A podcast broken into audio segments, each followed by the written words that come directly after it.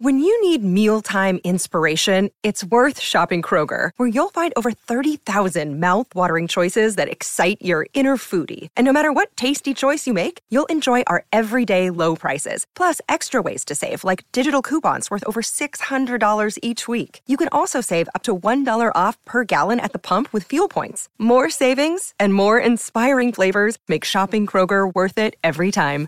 Kroger, fresh for everyone. Fuel restrictions apply. That cold case you're listening to? Nasty stuff. But you know what else is a crime? Missing even a moment of whatever you're doing to go on a drink run. Luckily, there's Drizzly, the number one app for alcohol delivery. With Drizzly, you can compare prices on the biggest selection of beer, wine, and spirits, then get them delivered in under 60 minutes. So download the Drizzly app or go to drizzly.com. That's D R I Z L Y.com today. Many of our favorite artists and bands had already broken up or stopped making their essential music by the time we came along. In other words, we missed experiencing the album drops as they happened. We couldn't buy Rubber Soul or Pet Sounds or Sgt. Pepper's on the day that it came out, along with the rest of the world in real time. Instead, our way into some of the great artists was through compilations or greatest hits albums. In this episode, we talk about the best of the best. Welcome to the age old question. I'm Rich Price. And I'm Clint Bierman. This show is sort of like Car Talk meets. Behind the music. Ooh, Clint, I like that. Each episode deals with another question in music fandom. The kind of questions that Clint and I have been debating since we were in college. So today, with the help of some smart people, we're going to come up with the answer. Okay, Clint, what's today's question? Today's question is What is the greatest, greatest hits album of all time? That's the age old question.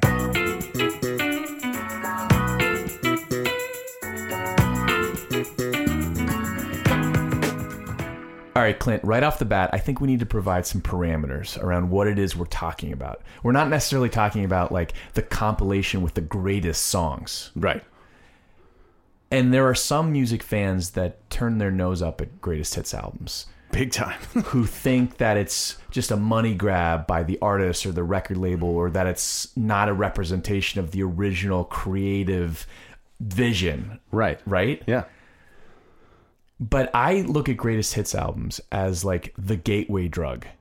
I wrote the exact same thing. I have literally the exact same thing written in my notes. Gateway drug. Gateway drug. and there are a lot of music snobs out there that literally. All right. Okay, well, we have the same brain. Same brain. So yes. So, yes, so I am not in that camp No. because I appreciate the hits. I love the hits. I, if, if I'm going to get into a new artist, Yeah. I want to hear the hits. I- Right. if I love that artist, I'll go back and find the deep cuts. But the greatest hits album is the way that they get their hooks into you. Yeah. And yes, it's a money grab, Yep. but let's talk about the fact that there's no more greatest hits albums. When you go through the list of greatest hits albums, They all stop at a certain time. 2012, 2013, maybe 2014 was the last one I saw because streaming comes in and now anyone can make a greatest hits album. It's Right. just a playlist. They don't need record labels or artists to do that for No. I have a greatest hits album of every band I want to listen to. I decide what the greatest hits are. That's interesting. It's interesting because now it's not up to the artist to decide their favorite songs. But what I did was I thought about my childhood and what were the gateway drug albums that got me into that artist. All right, so when I was growing up, first concert I went to, Kenny Rogers. oh. Kenny Rogers at the Fort Wayne War Memorial Coliseum. We're on the aisle, and it's actually in the round. So it's in the center of like the arena, like the hockey rink. It's in the center, and there's chairs all around. And we're sitting on the aisle, and he walked right by us. And we were big Kenny Rogers fans. Uh, you know, I'm from Indiana. That's what we country music. So this album was purchased by my family.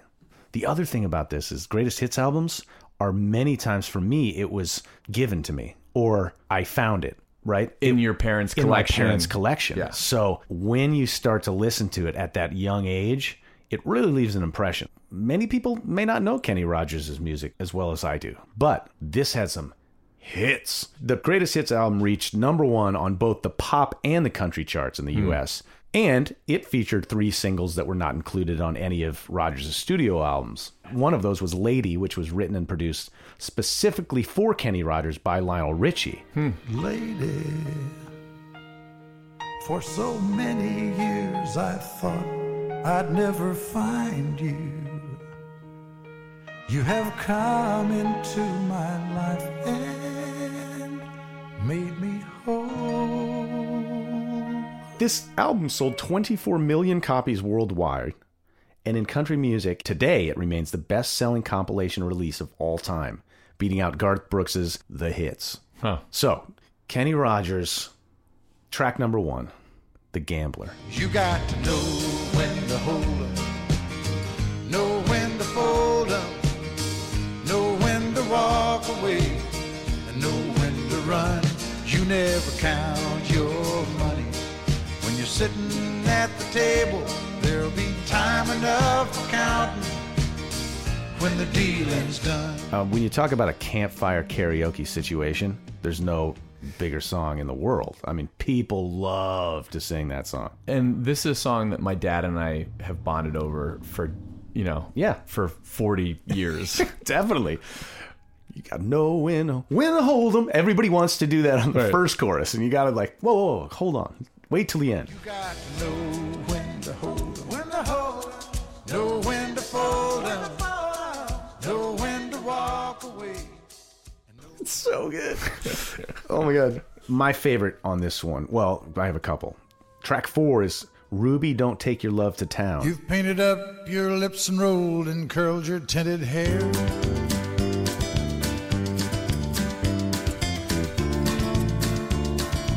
Ruby, are you contemplating going out somewhere? The shadow on the wall tells me the sun is going down.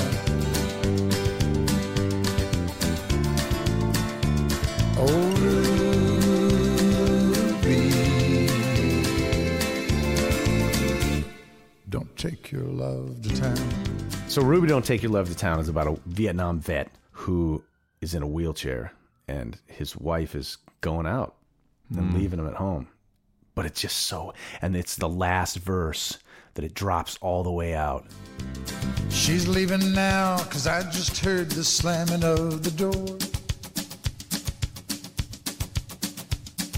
The way I know I've heard it slam 100 times before.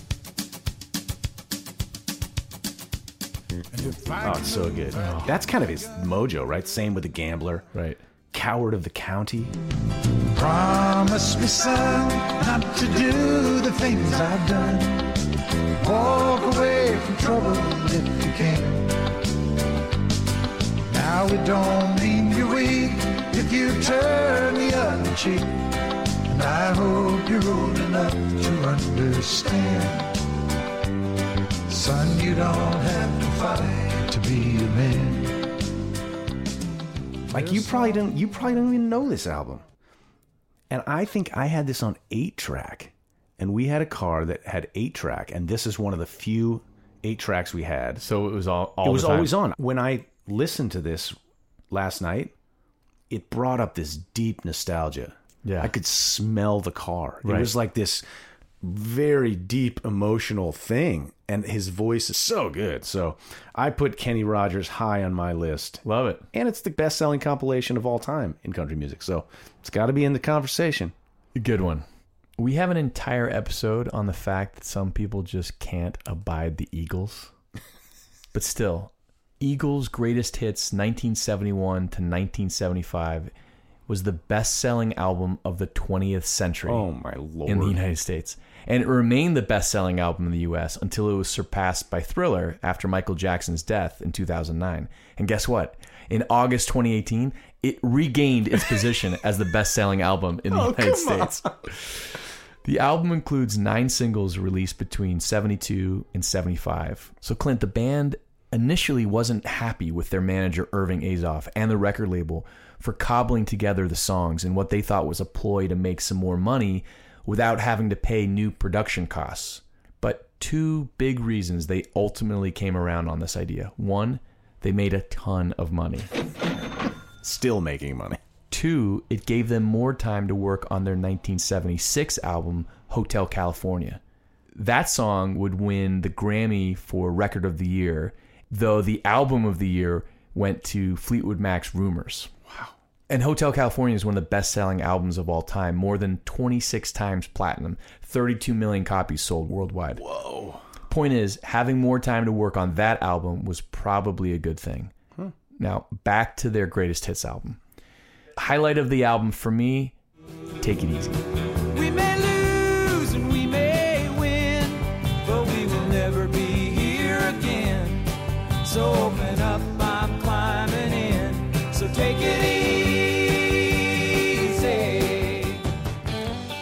Written by Glenn Frey and Jackson Browne. As a recording, I think it captures what the Eagles did so well their rich harmonies, the tinge of country to their folk rock. And Jackson Browne, who wasn't in the band, but was friends with those guys, had started writing the song in his apartment in the Echo Park neighborhood of LA, near where Glenn Frey was living. Browne was stuck on the second verse. He had, Well, I'm standing on the corner in Winslow, Arizona. And Glenn Frey jumped in to finish the line. Such a fine sight to see. It's a girl, my lord, in a flatbed Ford, slowing down to take a look at me. Well,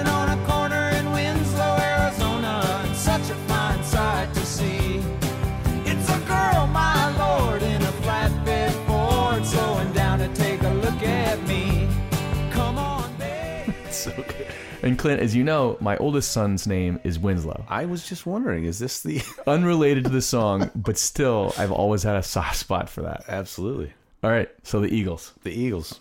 All right, my next one. I know you know this one.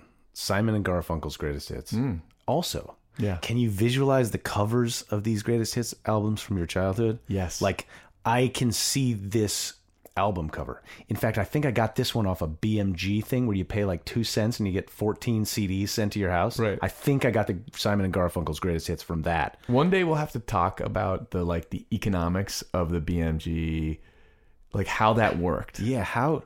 Who made money? Was it a was it a Ponzi scheme? I think they were just. I think they were just gateway drugging us. No. I think they were just hooking us That's in. that may be it. I mean, that may be it. Who knows? But it doesn't seem financially.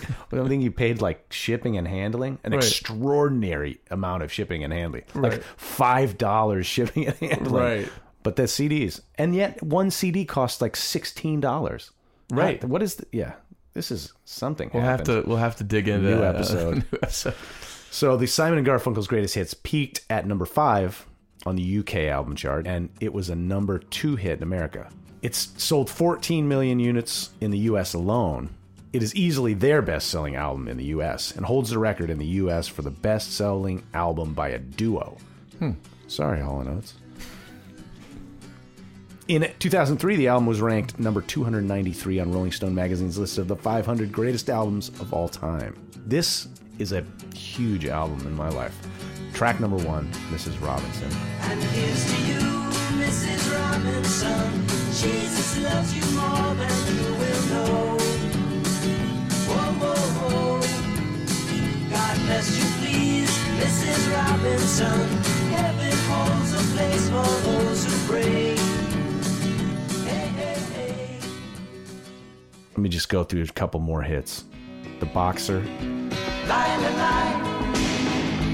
Lie, lie, lie. Lie, lie. Lie.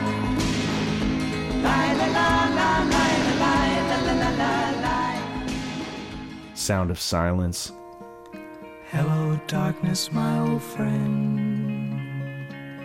I've come to talk with you again. Because a vision softly creeping left its seeds while I was sleeping. And the vision that was planted in my brain still remains within the sound of silence. Bridge Over Troubled Water,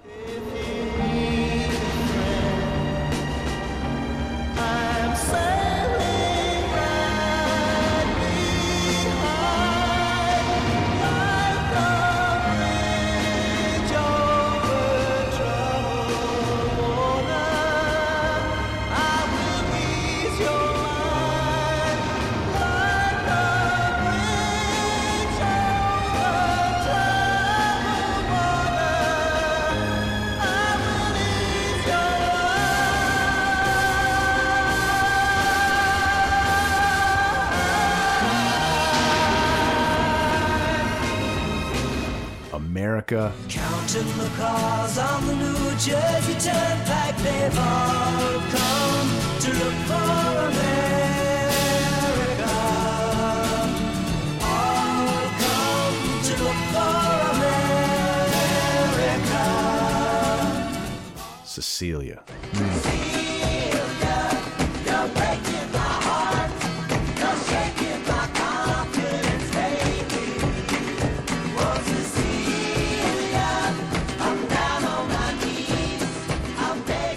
skipping some that are still all hits. Right. So this this is a great collection. This has a good run for like a an outdoor afternoon barbecue, drinking beer, sitting on a porch. If this is playing in the background, it's a really great album. Totally. Try it. Try it. Try it, listener. You're gonna love it. And report back. That's your homework. Simon and Garfunkel's greatest hits. Love it. All right, who's next? Creedence Clearwater Revival, Chronicle Volume 1. Okay. So we've mentioned John Fogerty a few times on the show, and he was, of course, the principal songwriter and lead singer of the band CCR, Creedence. Their greatest hits album was called Chronicle Volume 1, released in 1976. It features 13 of the band's A side singles and 7 of their B sides. It's by far the band's best selling album. I will say, this is a great representation of the value of greatest hits for me. I enjoy some of their albums. I love their greatest hits album. That's the point. You're right. That's it. So, some highlights. Mm-hmm. Proud Mary.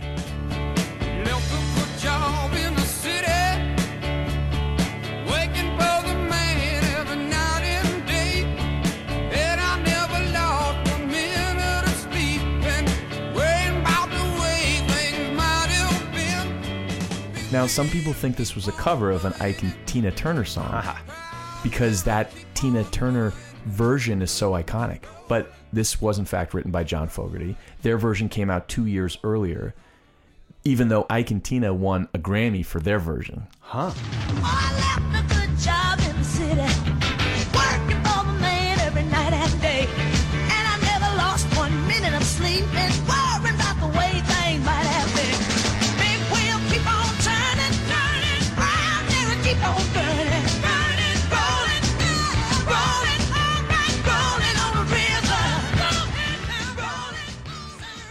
Some other highlights Who'll Stop the Rain? Put me through the ages, trying to find the sun. And I wonder, still I wonder, who'll stop the rain? Down on the Corner. Oh, yes. Down on the corner, out in the street, laying the folk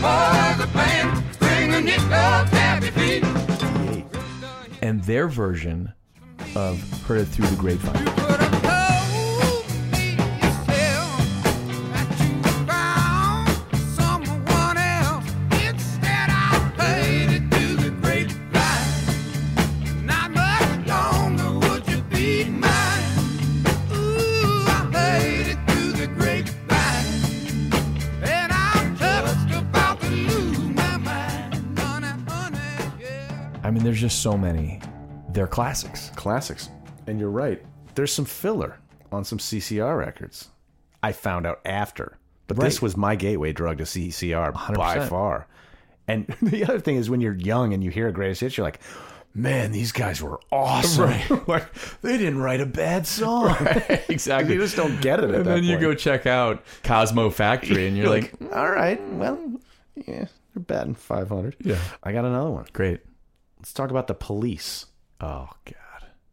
Every breath you take, colon, the singles. Oh, I, don't, I don't remember that it different. was every breath you take. Yep, it's called First. Every Breath You Take, colon, the singles. But then they released another one after that called Every Breath You Take, colon, the classics, which had different versions of songs. But this, the singles one, which That is how was- I yes, referred to that it, was the the one. singles.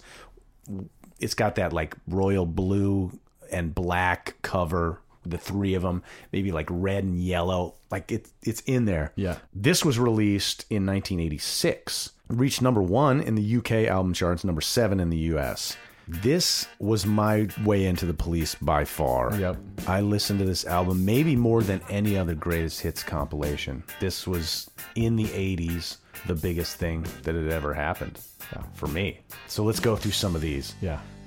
Roxanne. Roxanne,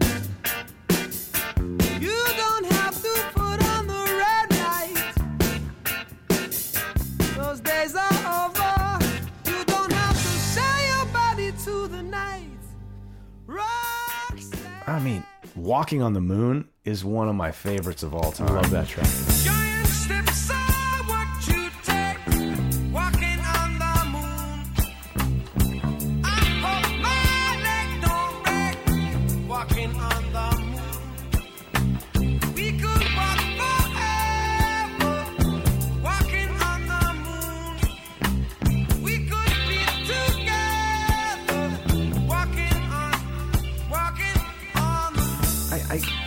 Even know what to say here because I love every single song Right. on this record. It's hard to how pick out a couple. Pick a Yeah. couple hits out of the hits, but obviously, "Every Breath You Take," which we've talked about, is like the, the number one played song on FM radio. Right. breath you take,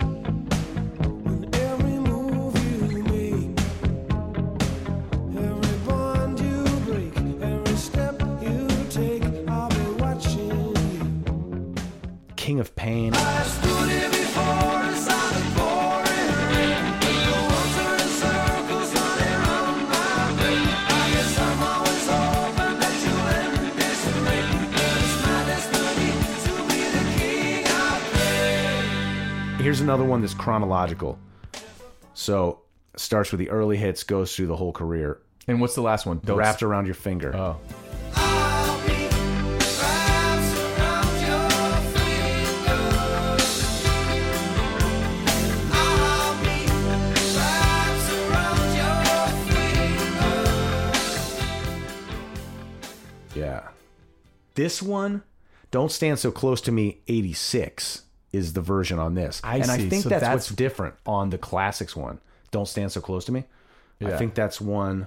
Where they went back to the original. Yeah, because this is the re-recording Right. from Zenyatta Mondatta. Yeah, so this one was a big. This this has a lot of love for me. We also talked in a previous episode about how they broke up Yeah.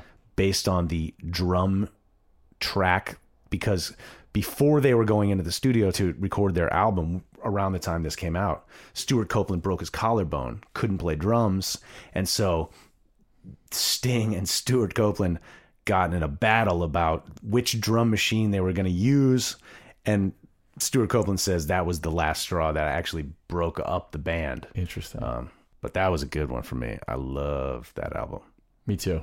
all right A few quick nominees, Clint. yep Remember the James Taylor Greatest Hits album? I forgot about that one. That was a huge one. Huge for me. one. The sort of off white yeah, yeah. That I with al- the with the tracks listed on the front. another BMG or whatever. I that was in the same one. Wow. This was this was a gateway drug into Yes. James Taylor. Highlights for me: the first five tracks. Something in the way she moves. There's something in the way she moves, or looks my way, or calls my name. Carolina in my mind. Oh my god. In my mind, I'm gone to Carolina. Can't you see the sunshine? Can't you just feel the moonshine? Fire and Rain. I walked out this morning and I wrote down this song. I just can't remember who to send it to. I've seen fire and I've seen rain. Sweet Baby James. Man. Good night, you moonlight ladies. Rockabye, sweet baby Jane. Deep greens and blues are the colors I choose. Won't you let me go down in my dreams and rock her by sweet baby James? Country Road. Take to the highway, won't you lend me your name? Your way and my way seem to be one and the same. Mama don't understand it. She wants to know where I've been. I'd have to be some kind of natural born fool to wanna pass that way. Beyond that, there isn't a track I skip, but I particularly love Mexico, featuring Graham Nash and David Crosby singing the harmony vocals. Oh, Mexico, you sound so simple. I just got to go. The sun's so hot, I forgot to go home. Guess I'll have to go now. And though I have a special love for a few of his albums, like Mudslide Slim, Walking Man, Hourglass, it's really this greatest hits album that is magic. Definitive. Definitive. It's so true. and it's his best selling album, 11 times platinum. I think we're seeing a trend here, right? As a record label, you're like, we're gonna make a lot of money on this. If we put all his great songs, I mean, it's it's Totally. no wonder it worked. Of course. Of course, good play. Right. I don't know why people have to hate so much. You know who we should call for this because you and I are so similar. Yeah. In the fact that we just love great songs, we love c- collections of songs, but there are people out there that just despise the greatest hits in general because it goes against what the band was uh, their purpose as a band, which was to create great albums. I think I know where you're going with this. so who should we call, Rich? Jeff Simons? yes, let's call Jeff Simons. Great, let's do it. Jeff? Hello. Hey, buddy. How's it going, folks? Jeff, today's question is what is the greatest, greatest hits album of all time? Clint and I are convinced that you have some thoughts. okay, so first of all, can I ask, are, is this a pro, generally a pro greatest hits conversation? Like, how do we feel about greatest hits albums in general? What do you think? Just bring it on. Because here's the thing, I was trying to think about uh, uh, the greatest hits record is like a YouTube clip collection. You Yeah. know, it's like Tyrion's 10 greatest speeches from Game of Thrones or Ron Swanson eat things in Parks and Rec for 10 minutes. You know how like there's those like Yes. really specific YouTube collections? Yep. And like they're funny, they're good, but they're like totally out of context and they don't like if you said to some somebody who is a huge Parks and Rec fan was like, Have you seen Parks and Rec? And they're like, No, but I've watched those clip collections of, of Leslie giving gifts. They'd be like, Well you don't you're not watching Parks and Rec. Like, oh no, I think I got it. I think I got pretty much the gist. That's how I feel about greatest hits records. Like they take they take things really out of out of their context and kind of lump them together. Um, and especially since now we all, we're all digital and we all have Spotify, like we could all make our own greatest hits record anytime we want. Yes. So for me, like the greatest hits collection is really only helpful with the singles artists before albums became the format. Like that, those records, like those greatest hits records from artists from the '60s before they were really allowed to try and even make long, like long play records. Those I think are really interesting and helpful, and probably the best way to listen to those artists because those artists thought of themselves as individual song artists and not album artists. That's my overall take on them. I totally get why people like them. You know, if you have like a band you love and you're not a music collector and you just want to have 15 songs by that band in your car, they can be helpful. But most of the time, I think they're probably just put together just totally randomly. Like uh, my favorite band, The Who, has like, no joke, probably 25 greatest hits records. I mean, they just, they put one out every year just in case somebody walking by a drugstore is like, I've heard of them. They want to pay like two dollars for my generation, and like they're all pretty terrible. Like there's now their single Who greatest hits collection where I'm like, oh well, that really reframed and helped me understand the band more. They're just like just shameless cash grabs. Yes. Did you have one that growing up like on an eight track or cassette that you actually listen to? Is there one in your childhood? Oh, to, well, I mean, that's how, that's definitely how I started. Like, I mean, all of my initial albums were greatest hits. Like, I had Bob Dylan's greatest hits where he's like lit up from behind on that blue cover. And I had The Doors' greatest hits. I had The Who's Meaty Beady Big and Bouncy, which is a collection of singles. That's definitely how I started. I had the, the red and blue Beatles double albums, the Okay. 1962 to 66 and 67 to 70. And I loved them all. Like, I mean, I, I get it but I wouldn't. It's not like I miss those records or miss the songs and the context of those records as an adult. Well, and that's how we've talked about this that the greatest hits is really the gateway drug. Yeah, okay, that makes sense. The gateway drug. That's hilarious. The, the greatest hits is half an edible, right? But there are some, for us, some transcendent greatest hits compilations. Like, for example, Bob Marley's Legend is, I think, definitive. You know, I, that, that's a great choice. I mean, there's more. I think a lot of American rediscovered Marley after his death through Legend. You know what I mean? Like, no, no, nobody was buying those those albums from the '70s until after Legend sold like 50 kabillion copies. That's a great pick. And you're not going to like mine, but I love that Tom Petty and the Heartbreakers greatest hits with uh, Last Dance with Mary Jane. And that's something in the air at the end too, right? Yep, and something in the air, exactly.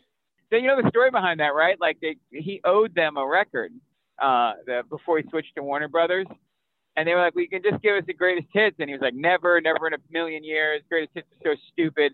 And then they, and the contract said he had to put a new song on it. And he got even angrier, and then it sold 23 million copies. He's like, "Well, maybe it wasn't such a bad idea after all." You know. Jeff, we've talked about artists that their body of work is incredible, but their individual albums aren't necessarily really compelling. Like, for example, I put Creedence in that category. Like, I don't love any one Creedence album, but I love their body of work. Yeah, that's a good call. I mean, that, that's a really good example of a band with 20 great songs spread across six records. Yep. Yeah. Those are. All right. I may come around. You guys are mine. Mine is um the very best of Sam and Dave. That's my favorite, like greatest hits record where I really don't care about any of the records. Like poor Sam and Dave, the the duo that did Soul Man and Soothe Me, and they have all those incredible singles, and then like all their records are so cheesy. Like my favorite is there's one where this record's called Hold On, I'm Coming, and it's Sam and Dave sitting on top of a cartoon turtle that's moving really slowly. Get it? It, it is so embarrassing. Like I feel, I feel so bad for those two guys. Like they pour their hearts out in the studio, and then that record comes out. They must have just like kicked the door into the record company. Like, what are you trying to do to us?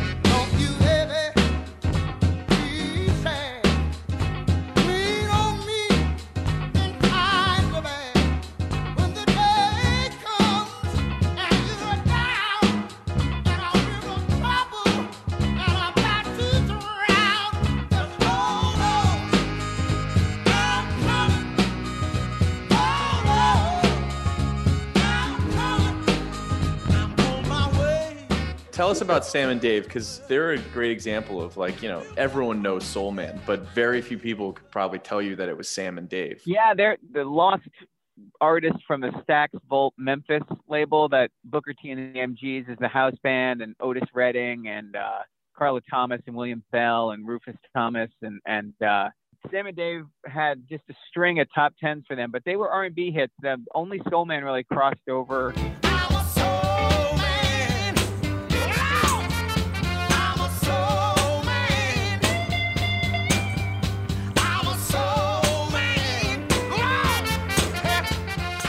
And probably without the Blues Brothers like Belushi and Aykroyd doing it in the mid '70s, I don't even know if Soul Man would be one that everybody knows so well. But they did "Hold On, I'm Coming" and "I Can't Stand Up for Falling Down" and "Soothe Me," and I mean, there's at least a dozen just killer tracks by those guys. They did rave ups, they did ballads really well, and their greatest hits, the very best of Sam and Dave, uh, gets has all of the songs that are great. Like it doesn't miss one. It's just a really nice choice of one or two deep tracks to make it a really great listen. I actually I feel like I'm letting you down. Now you guys have convinced me to be far less cynical about greatest hits than. Uh, We didn't even mention the Eagles' greatest hits, 1971 I'm, and I'm, I'm, 1970. it's going to be a kinder, gentler Jeff moving forward. Frank Bruni in the Times talked about like we we're losing nuance because we're too polarized, and I uh, I No, no. couldn't agree more. Don't No, lose your gonna- edge. Don't lose your edge, Jeff. the, the, the, the listeners of this show depend on your edge. All it would take is me to actually listen to that record, and I'd be like, Edge returned. All right, buddy. Well, thank you so much. Yeah, thanks, Jeff. Thanks, guys. Great to hear from you.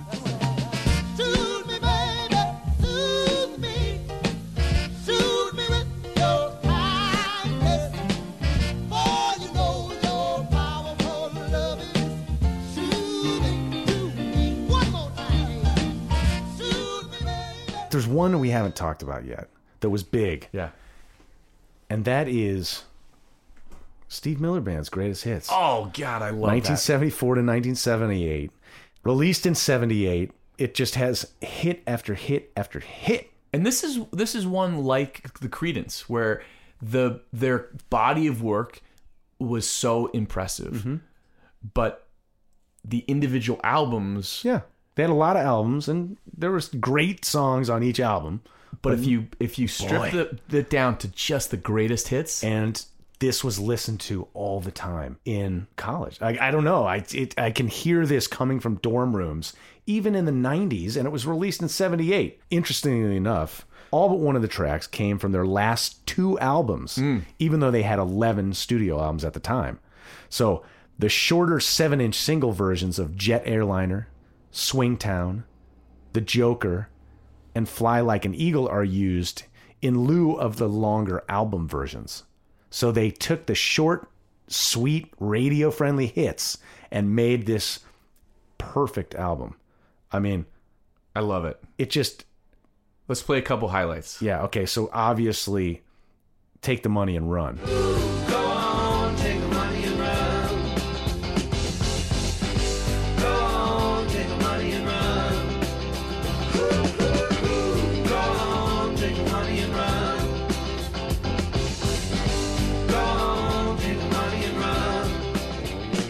Now, the drummer of this, that intro drum, is Gary Mallaber, and he actually produced the Grift's 2004 album, Life Beyond Aluminum. Your band, The Grift. my band the grift and so gary mallaber is the guy who came up with that this this drum beat didn't get songwriting credit but that drum beat is very impressive the joker Cause I'm a picker, I'm a grinner, I'm a lover, and I'm a sinner. I play my music in the sun. I'm a joker, I'm a smoker, I'm a midnight toker. I get my loving on the run.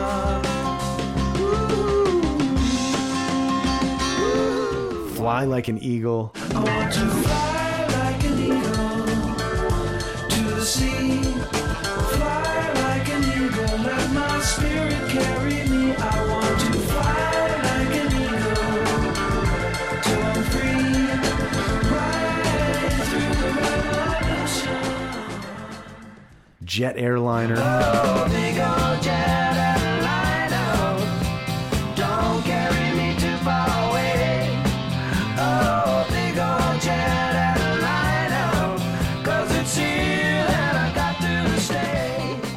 i mean this this is an amazing amazing compilation I love tunes. it. I love that. I love that greatest hits album. yeah All right. How about another quick one? Okay. Hot Rocks by the Rolling Stones.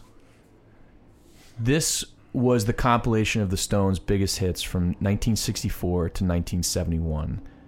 Again, the gateway drug. yeah It was my way into the Stones. that album with the the silhouette yeah, and the, the heads head- inside of heads. yeah.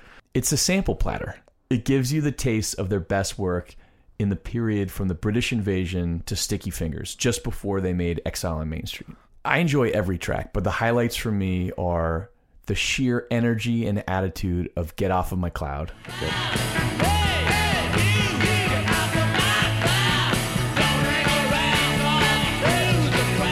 The anthemic Ruby Tuesday.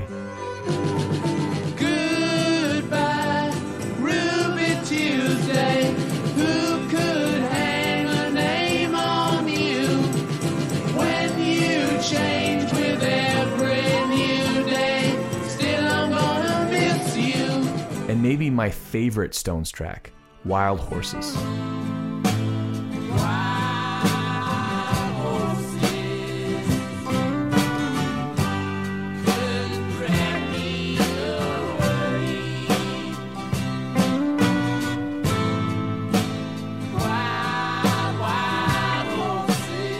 Wild Horses was recorded in Muscle Shoals in December 1969.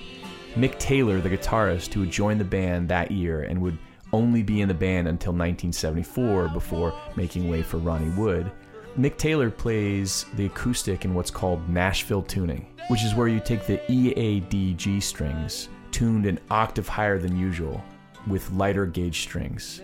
And Ian Stewart, who was the band's piano player at the time, refused to play on the track because he hated playing minor chords. Have you ever heard of that? What? You ever heard of someone be like, no, no, I No. won't play on that. Uh? It's a minor chord. I'm too happy for that. it's a minor chord. I don't play minor chords. Bringing me down. anyway.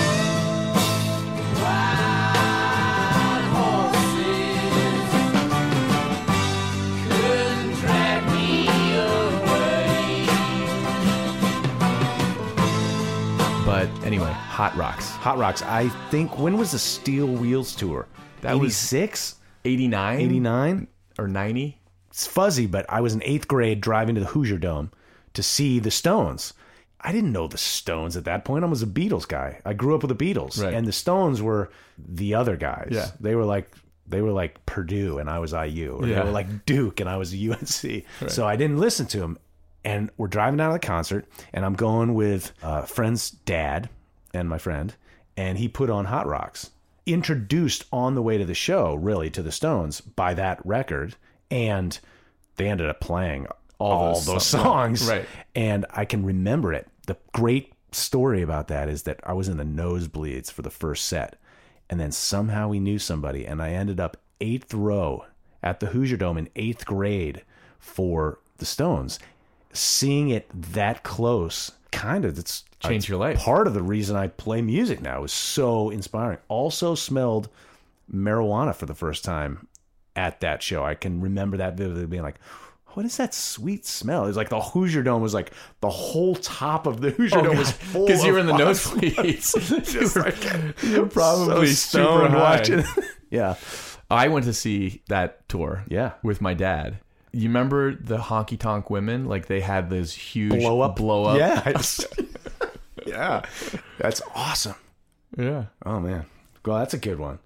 Talk about a gateway drug. All right. What's your next one? Okay.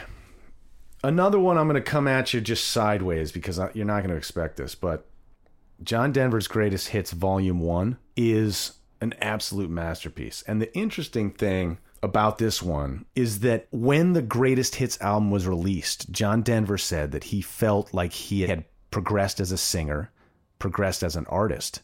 So, re recorded a lot of the songs for the Greatest Hits album. So, took didn't use the original versions of these songs and they they weren't hits in the sense of like you know there were a couple like take me home country roads you know songs that people knew but a lot of these are not standard hits in the way they would be number one hits right? Hmm.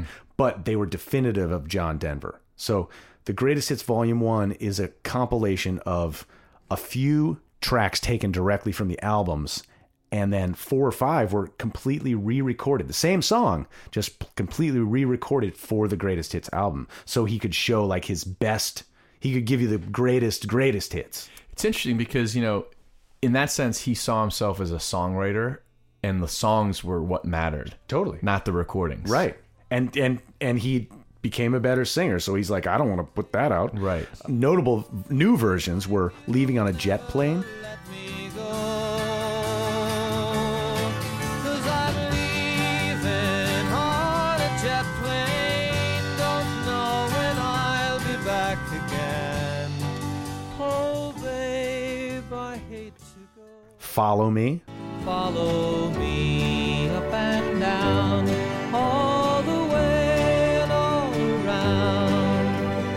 Take my hand, say you'll follow me. rhymes and reasons And you wonder where we're going, where's the rhyme, where's the reason? And it's you cannot accept. It is here we must begin to Sunshine on my shoulder. sunshine on my shoulders makes me happy.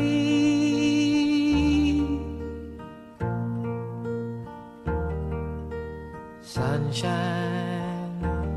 in my eyes can make make me cry. This was his best selling album of his career, nine times platinum, 10 million worldwide. It contains Take Me Home Country Roads, is another when you're talking about campfire karaoke and acoustic guitar sing alongs. It's hard to top that. It's hard to top it. Country roads, take me home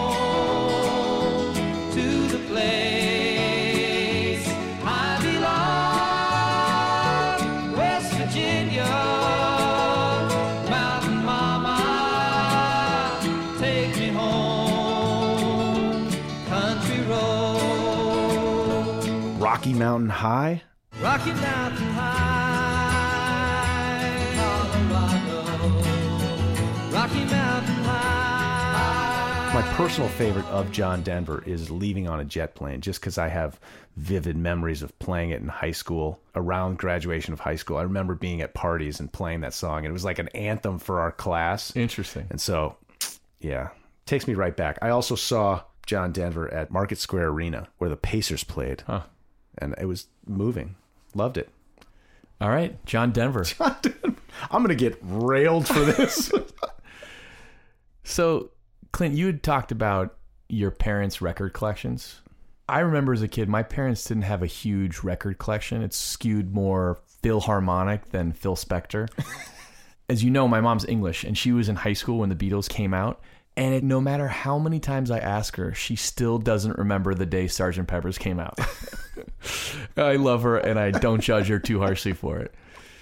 But one of the albums I do remember from their collection and playing it on our family record player as a kid is the Beach Boys 20 Golden Greats. Oh, man. A compilation of the band's hits from 1962 to 1969. It was released in the UK in June 1976. That was the month that I was actually born. And it was the second biggest selling album of that year in Britain. It reached number one and stayed there for 10 weeks. First of all, do you remember this? The cover is a painting of a surfer turning on a glistening wave, the sun sparkling in the water beneath bright blue skies. You can almost smell the Hawaiian tropic sunscreen. Wow. The Beach Boys, from this original era anyway, were Brian Wilson, the principal songwriter and genius of the band, his brothers Carl and Dennis, their cousin Mike Love, and their friend Al Jardine. The first two songs from that were Brian Wilson's surf interpretations of Chuck Berry rock and roll, Surfin' USA,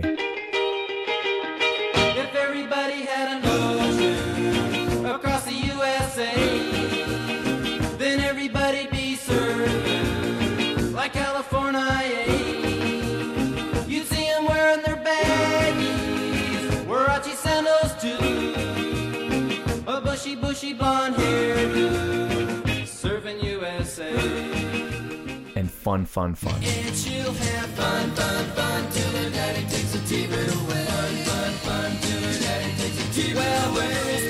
band's first number one was I Get Around.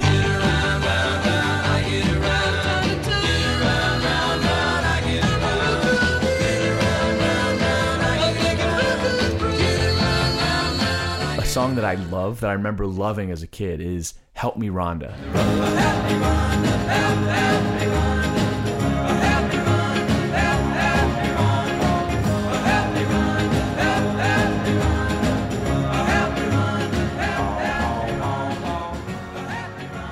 Which features Beach Boy Al Jardine on lead vocals and the session band that includes Glen Campbell on 12 string acoustic.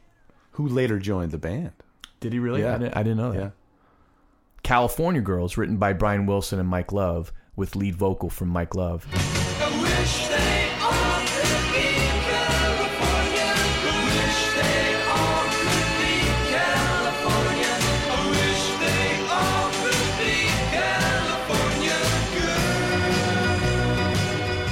And from the band's high watermark, Pet Sounds, which would inspire the Beatles to create Sgt. Pepper's, God Only Knows, maybe Brian Wilson's greatest song. Maybe my favorite song of all time. Paul McCartney, he said it's the greatest song ever written. Oh man, that song kills me. I may not always love you, but long as there are stars above you, you never need to doubt it.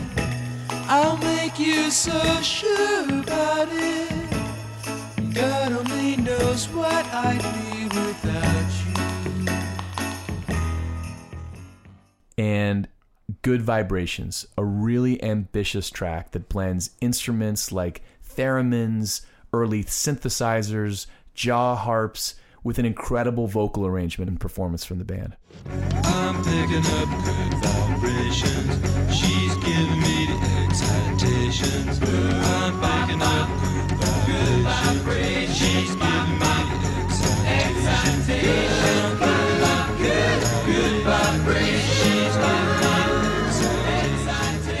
And even though you and I love Kokomo, which comes much later in the band's career, this compilation of their essential hits really captures what the Beach Boys did best.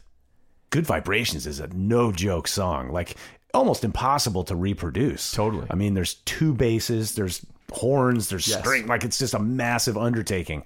But to see that progression from those early hits all the way through to Good Vibrations is pretty cool. You're someone who's done a lot of vocal arrangements. What is it about the Beach Boys? Like as soon as you hear a Beach Boys track, you know Yeah. it's the Beach Boys. I think part of it is they're all singing around one mic live, looking at each other in the eyes. And they have documentaries about this. If you go to YouTube, you can see like good vibration settings. I think they spent four days doing the vocals of that one song. Wow. And th- that song took months. Right. Just that one song. And there's a whole, it's like a short, it's probably 12, 15 minute documentary about that song. And it's fascinating. Hmm. Highly recommend seeing it. But part of it is the arrangement. And it's got that, like it's always got those cool little, Like some of those falsetto yeah. harmonies. And that's Brian, right? Yeah. He was a master of harmony.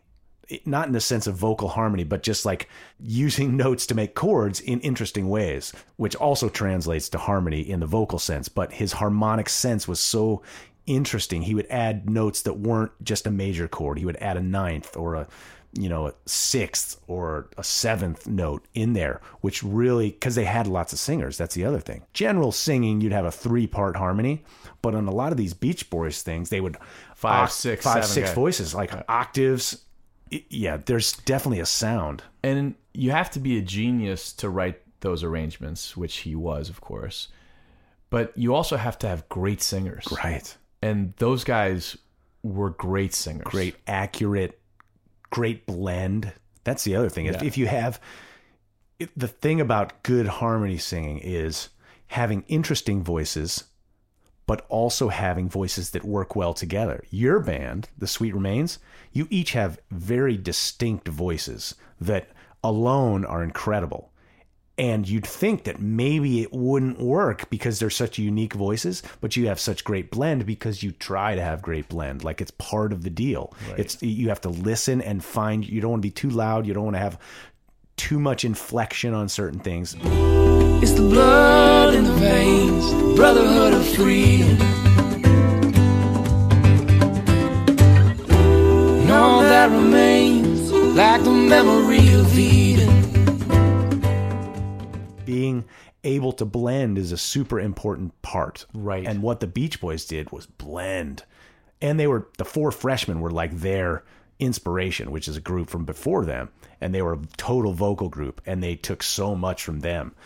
So here's a little snippet of the four freshmen. It's a time for joy, a time for tears, a time we'll treasure through the years.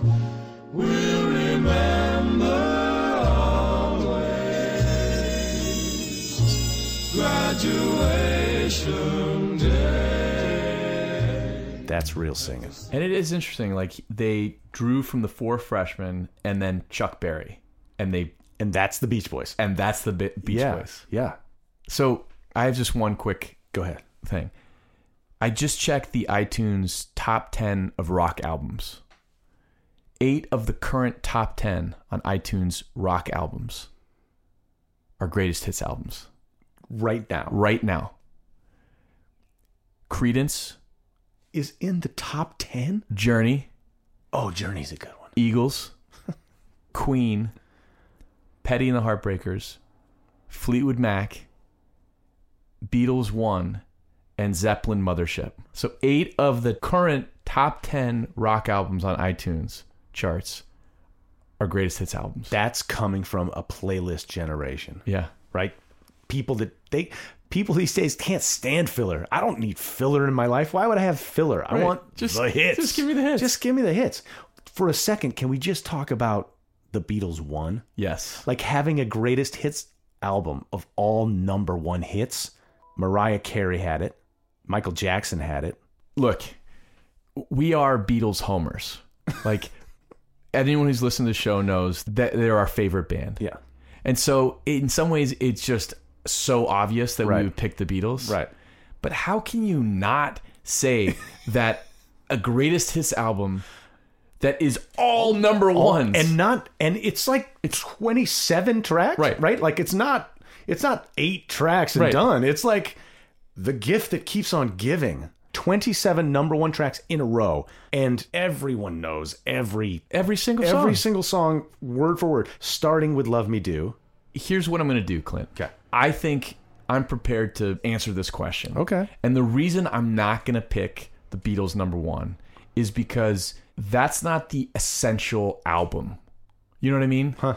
Like if if you were to give me a choice between picking one, the Beatles one, or Sergeant Pepper, I might choose Sergeant Pepper. Huh, right. Or I might choose Rubber Soul. Right. Or I might choose Abbey Road. right it's almost like not fair They're It's, like it's, almost not fair. Right. But if you were to say choose one Bob Marley record, there's only one there's only one. right There's only one. right I love Bob Marley.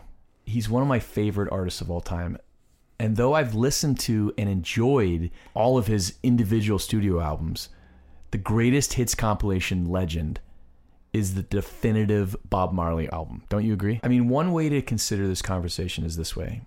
If you're going to a desert island and you could only bring one Bob Marley record, Right. Which one are you bringing? there's see that's the argument for the greatest hits album in general Right. put it in one Legend. legend Released in 1984, three years after he died from a malignant melanoma. There's not one dud in this bunch, Clint. Listen to this track listing from the original vinyl release. Side one Is This Love? I wanna love you and treat you right. I wanna love you every day and every night. No Woman, No Cry. Everything's gonna be alright. Everything's gonna be alright. Could You Be Loved?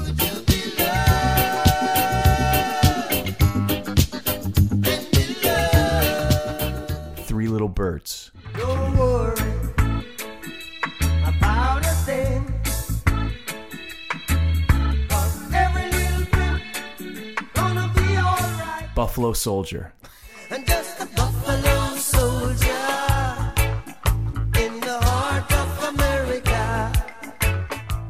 Get Up, Stand Up.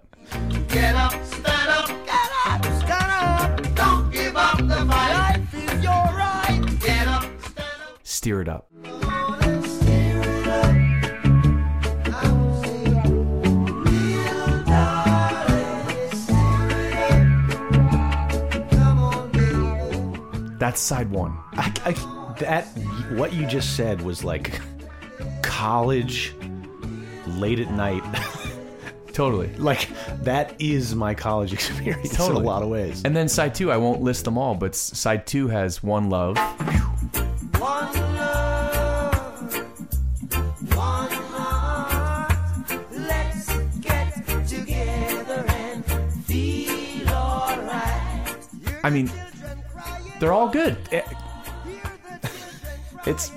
the soundtrack of my college So, one significant criticism of this collection is that it seems to deliberately avoid his most political songs. And as such, was designed to appeal to white audiences. It's a fair point. Bob Marley wrote some incredibly poignant songs that laid bare the bitter truth of the slave trade, colonialism, poverty, and other issues that shaped his life and politics. Still, Legend is definitive. It's omnipresent, and it's one of my favorite collection of songs of all time. So, what's the greatest of the great? for me tom petty and the heartbreakers greatest hits. This was my way into Tom Petty and the Heartbreakers Yeah. by far. When they release greatest hits albums, the record label, generally speaking, adds a couple singles, right? So it's like, yeah, everybody's got these tunes and all, you know, all the hits. You have the albums conceivably, but we're going to add this new song that you can't get anywhere else. So at least in the 90s, 80s, 70s, you had to buy the album in order to have that song. And for this album, it was Last Dance with Mary Jane, and it was a it was one of their biggest hits ever, and it was not on any other album. It was released on the Greatest Hits album. Last dance with Mary Jane. One more time to kill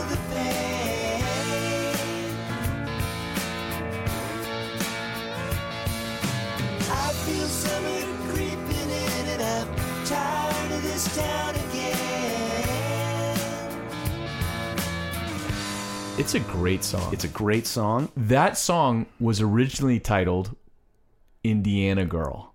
Um, see, that's why I love it. That's why you like it. that's why I'm drawn Because, to you know, it. as, as all our, our listeners know, you're from Indiana. Well, who's your who's your daddy? So let's talk about this album for Yeah. a second. Petty's best-selling album to date, twelve times platinum, and Mary Jane's Last Dance became the most popular song. It reached number 14 on the Billboard Hot 100 and number one on the Billboard Mainstream Rock Tracks chart. It is interesting what you say about how labels would often throw these sort of extra bonus tracks on, but it's unusual that that bonus track becomes a hit in its own right. No, usually it's like, oh, they just put this together at the last second just to satisfy the record company or something. And going back to our very first episode about can you create a masterpiece after the age of 40?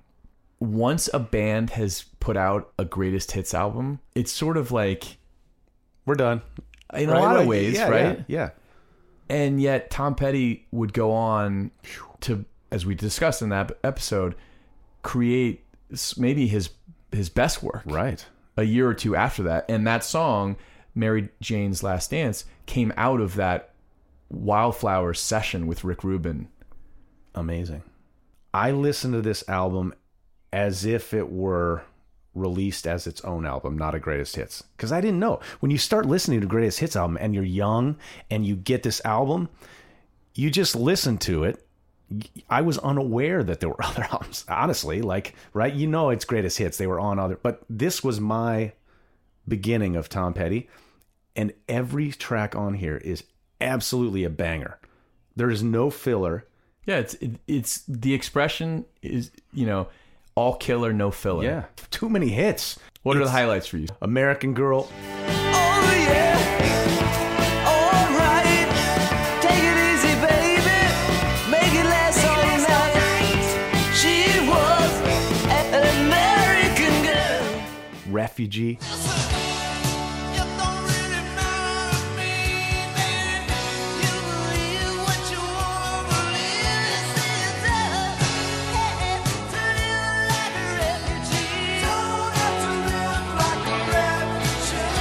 I won't back down, running down a dream, free falling, learning to fly into the great wide open. Let Mary Jane's Last Dance and something in the air. So I would say Tom Petty. You're saying Bob Marley, Legend. legend. Did we do it? I think we did. I think we did it. I think we did. All right. And, and we hope you had as much fun as we did. And we hope you'll join us again next time when we answer another age old question.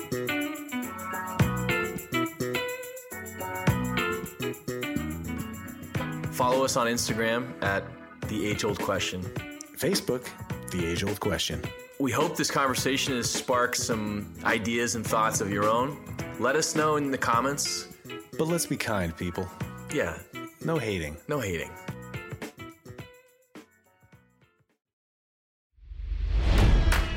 It's NFL draft season, and that means it's time to start thinking about fantasy football. FantasyPoints.com features industry leading experts and prognosticators using proprietary hand charted data to help you score more fantasy points. FantasyPoints.com is the place to go for whatever kind of fantasy football you play. Whether you play fantasy football, daily fantasy sports, or do a little bit of everything, Fantasy Points has the meticulously researched content to guide you to victory.